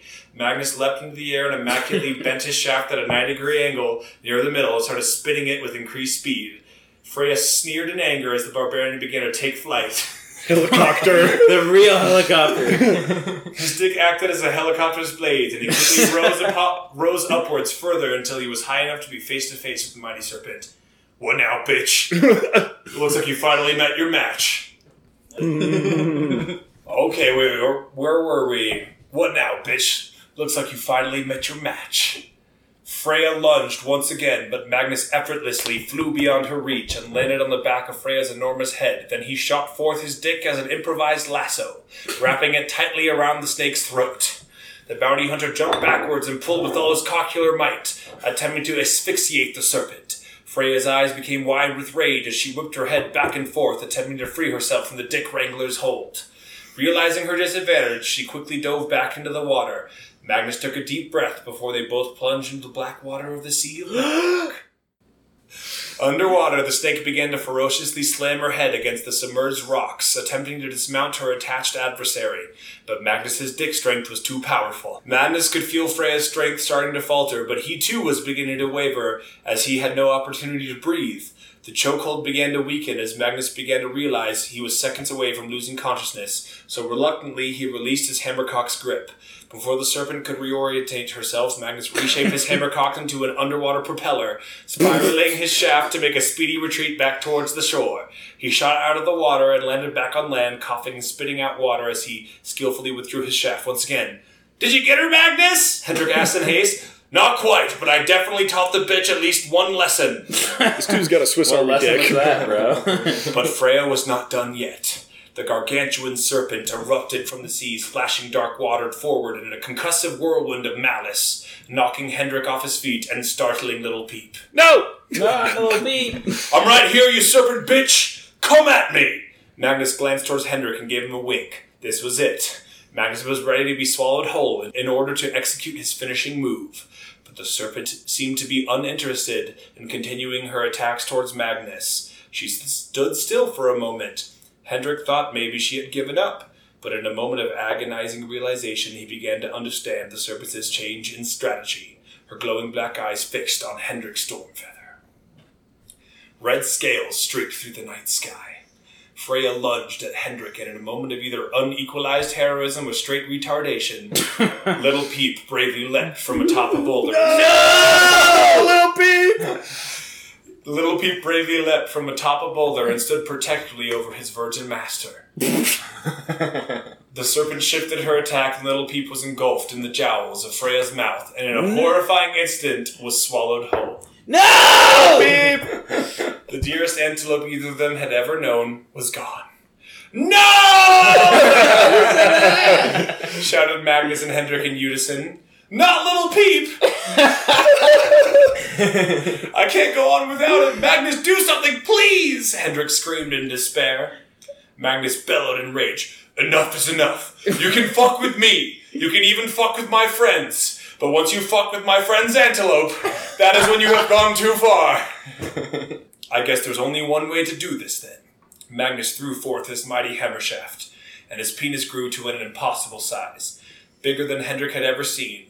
A tear began to trickle down his virgin cheeks. It was beautiful. no. Please save him. The enormous penis rose up into the ocean air and began to widen until it was an equal size with the width of Freya's massive form. Freya hesitated for a moment, then seemed to accept the challenge. This was to be an epic seaside battle between two true apex predators.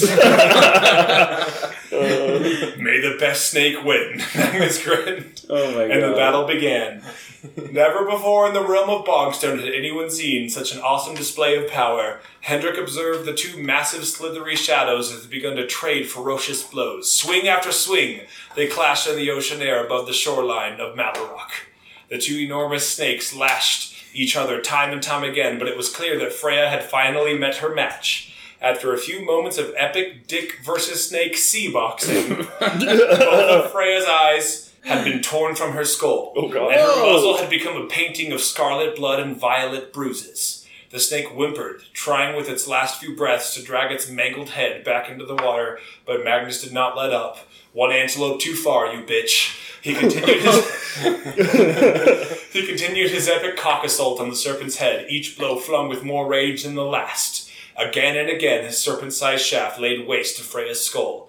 Red scales and blood spattered across the black rocks of Malarok, until at last the mighty serpent Freya let out a shallow, labored breath and collapsed lifeless onto the shore. Oh shit. And so it ends. Magnus coughed as he collapsed on the shore in exhaustion. Magnus, what are you doing? We need to try to get little Peep out of there. What if he survived? Hendrik, it's over. He's gone. I have No! I have no strength left. It's done. How can you say that? Please, Magnus. He sacrificed himself to save me. If there's any chance he's still alive, we have to try, Magnus. Please. Hendrik, just stop for one fucking moment. I love that little antelope as much as you did, but I can't move. I'm spent. If I had a stamina bar, it would be negative. One more moment, one more movement of my hammercock, and it will be the last time it ever moves. Hendrik ran towards Freya's lifeless jaws and tried time and again to lift the snake's mouth, but it was futile. Damn it all! Was it worth it, Magnus? Do you feel like a big man? yes, you killed the serpent, but little Peep is gone forever. No! No amount of money in the realm will ever fill the antelope-sized hole in my heart. No! I'm sorry, Hendrik. I'm so sorry. Both Magnus Hammercock and Hendrik Stormfeather collapsed along the shore, and there they lay, deep into the night, crying and lamenting the death of their antelope friend. Hendrik withdrew his harp and began to play a sorrowful ballad. This is the end.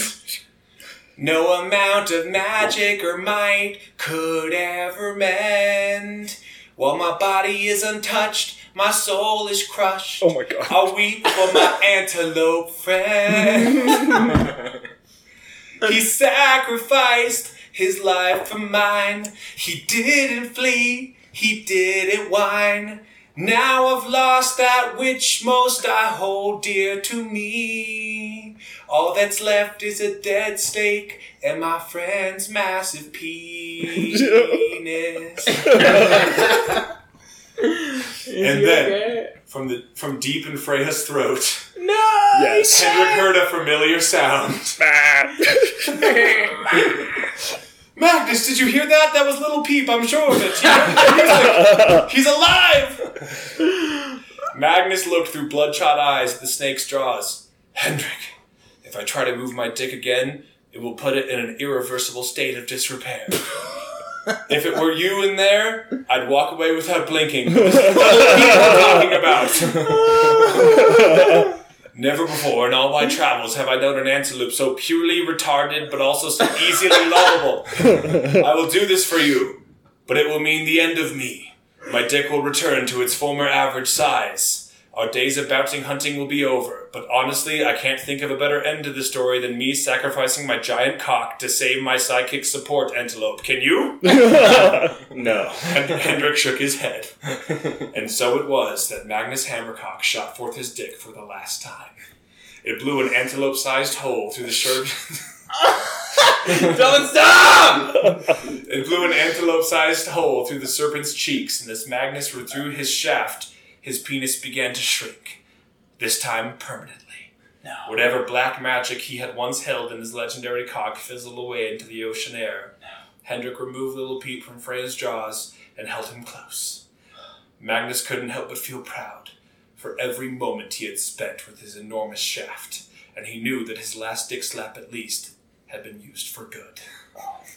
But all good things must come to an end, and so must this fucking tale, which is too motherfucking long. We gotta finish this No, shit. Just like his cock. When they returned to Camelot, they gathered their bounty, and Magnus insisted they split it equally 50 50. There was no party, no celebration. They merely collected the coins and went their separate ways. Magnus would make for Schmexico, seeking the black market potion dealer he had met years earlier, and Hendrik and Little Peep made their way to Bongstone City, where Hendrik's epic, sorrowful ballad, he later named The Dueling Serpents of Malarok, became a massive hit. And yes, he did indeed finally fuck 15 bitches. And for the record, it was all in the same night. Let's go. the end. Let's go. To be continued. I mean, Jesus fucking Christ, the story is already 20 fucking pages long. I need a little peep spin off. Yo, Big spin off. yo. Too long. I can think of no better ending than than his fucking dick being used to save little Peep. Yep. Incredible. Well done. Incredible. Well I'm glad you thought so, man, because I, I was fucking sick of that shit by the end. No, dude, do not even Peep. doubt yourself for a second. Little Peep's rescue made my life. That was. I, like at the beginning, you guys were like, "Little Peep's my favorite." I'm like, "That's good," because he's like the main plot device of this whole story. No one has ever touched me like Little Peep has. Uh, wow. I've never, never Oh. met a woman that left as big of a mark as Little Peep will. An antelope And- and sized Let's soul. Oh, go, dude. I'm so glad he's alive. I thought he was dead for real. I, Yeah. I almost actually killed him. Please do not do that ever. No, he's again. back. And you know what's in Bongstone City, right? Uh, lizard drugs. Detective Columbo's private investigation agency. Is the Rexcon beast there? You killed the Rexcon beast. Oh, he no, he died earlier. No, but now I'm setting up for potentially, maybe or may not, a story called Detective Columbo: The Peculiar Happenstance of the Dinkle Gobbler. Dude, we need As long as he takes Little Peep with him. Dude, Little Peep needs to come back. I need more of him. He didn't do much, but he did everything for me.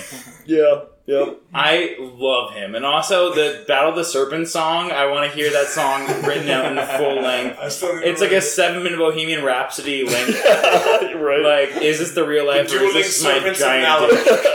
Is this in real life or is it my giant dick? Dude, Holy shit. incredible. I'm so glad I didn't hear any of that story beforehand because every twist and turn fucking hit me right in the The heart. dick's twisting and turning. Wow. All right, gentlemen.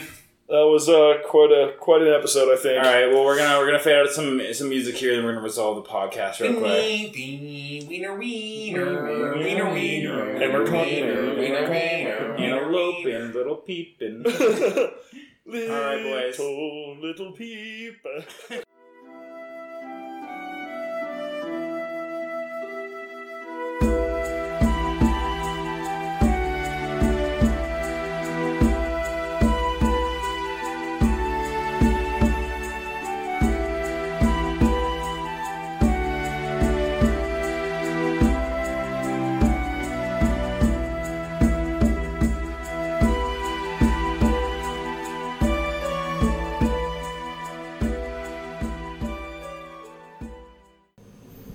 Right, guys, that's that's the show. Um, I'm I'm impressed if you're still here. That was that was a long episode. I promise you guys next time we'll try and keep the the story shorter and a little more bite sized.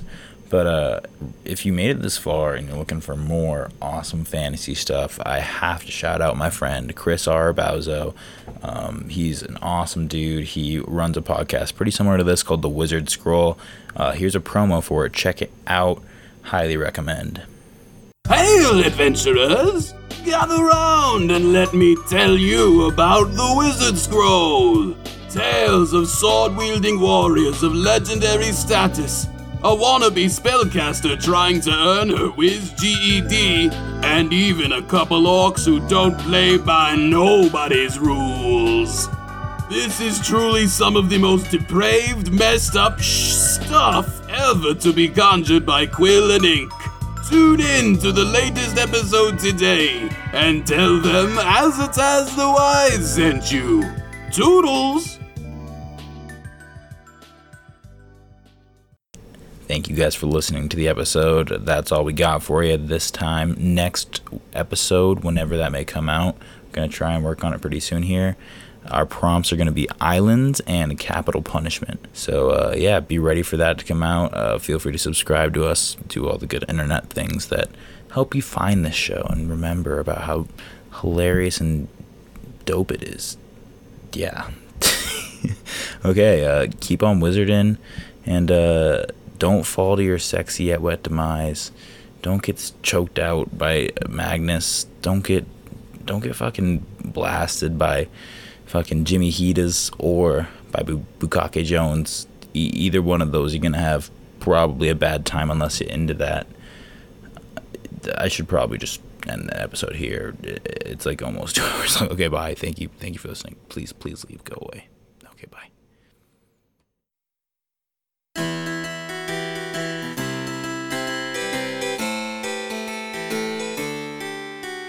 In a dark dungeon deep underground, storytellers began to gather around a table which held many bottles and doobies. They told stories of dragons and the times that they saw movies.